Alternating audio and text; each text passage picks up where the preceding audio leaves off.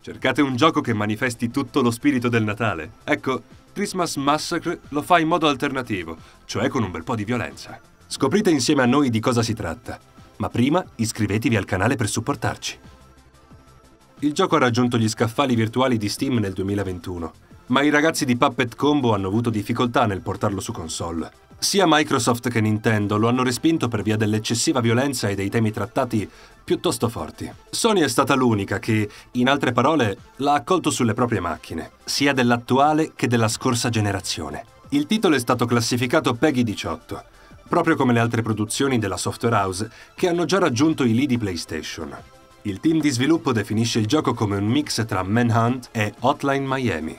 Dobbiamo dire che al netto di un livello qualitativo assai lontano da entrambe le produzioni, tale descrizione permette di inquadrare il prodotto in maniera piuttosto precisa. In Christmas Massacre vestiamo i panni di Larry, uno psicopatico che, a causa di un trauma subito durante la difficile infanzia in orfanotrofio, si è trasformato in un feroce serial killer che agisce indossando solo ed esclusivamente una buffa maschera da Babbo Natale, oltre che ad un paio di mutandoni bianchi. Ma non è finita qua, perché a rendere tutto ancora più folle è il motivo che spinge il nostro protagonista ad agire.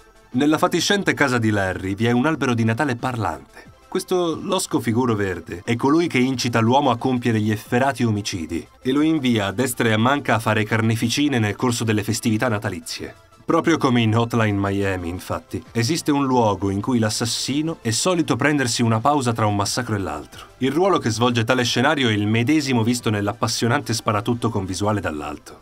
Poiché ad ogni nostro ritorno la situazione diverrà sempre più inquietante e l'ambiente subirà piccoli cambiamenti su cui però non vogliamo soffermarci troppo. Un esempio in tal senso è l'ammasso di televisori, che alternano immagini natalizie e angoscianti video che mostrano una figura demoniaca.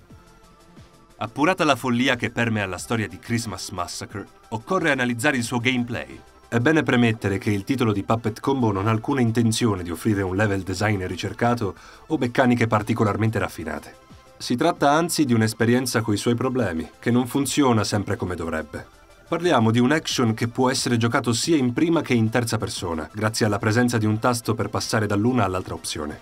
Con Larry dobbiamo girare a zonzo per le ambientazioni e usare il coltello per mietere le vittime. Neanche a dirlo, i potenziali bersagli del killer potrebbero accorgersi della sua presenza e quindi dirigersi velocemente verso le uscite per salvarsi e segnare così il game over. Onde evitare che ciò accada, occorre agire con molta attenzione e sfruttare i luoghi meno illuminati, così da sbucare dal nulla e far fuori tutti prima che scappino via.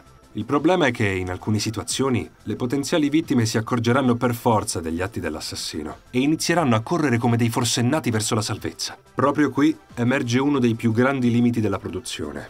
È sufficiente piazzarsi davanti l'uscita di una stanza per far fuori in fila indiana tutti coloro che tenteranno di raggiungerla. Quando si passa dalle anguste abitazioni private, contraddistinte da numerose incertezze della telecamera, a spazi più aperti come cinema e discoteche, entrano in gioco anche i coltelli da lancio. Questa seconda arma, che dispone di proiettili infiniti, spinge chiaramente a lanciare decine di lame sperando che raggiungano la vittima, cosa non sempre garantita visti anche gli intoppi in materia di hitbox.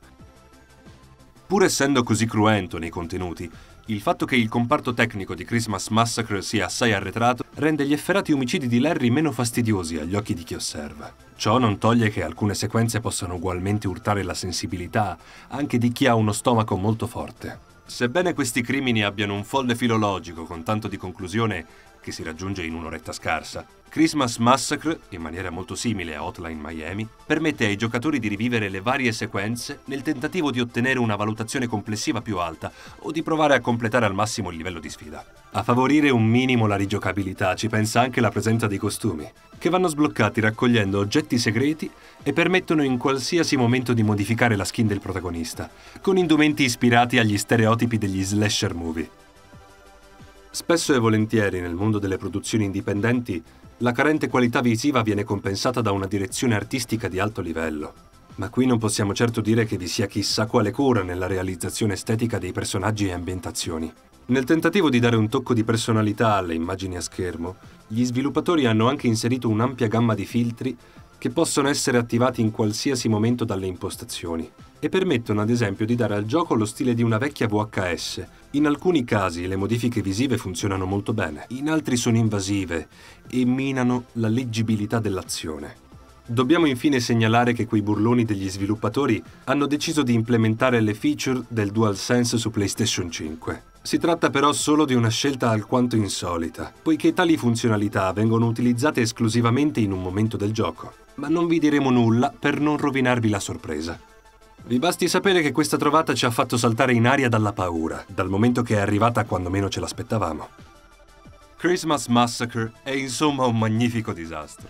L'ultima fatica di Puppet Combo non riesce nemmeno lontanamente a competere con mostri sacri come Hotline Miami ma non per questo è un prodotto da ignorare. Si tratta infatti di un'esperienza breve e dal prezzo accessibile, il cui acquisto potrebbe essere preso in considerazione da chi non vuole altro che farsi due risate, magari in compagnia di qualche amico e nel bel mezzo delle festività natalizie.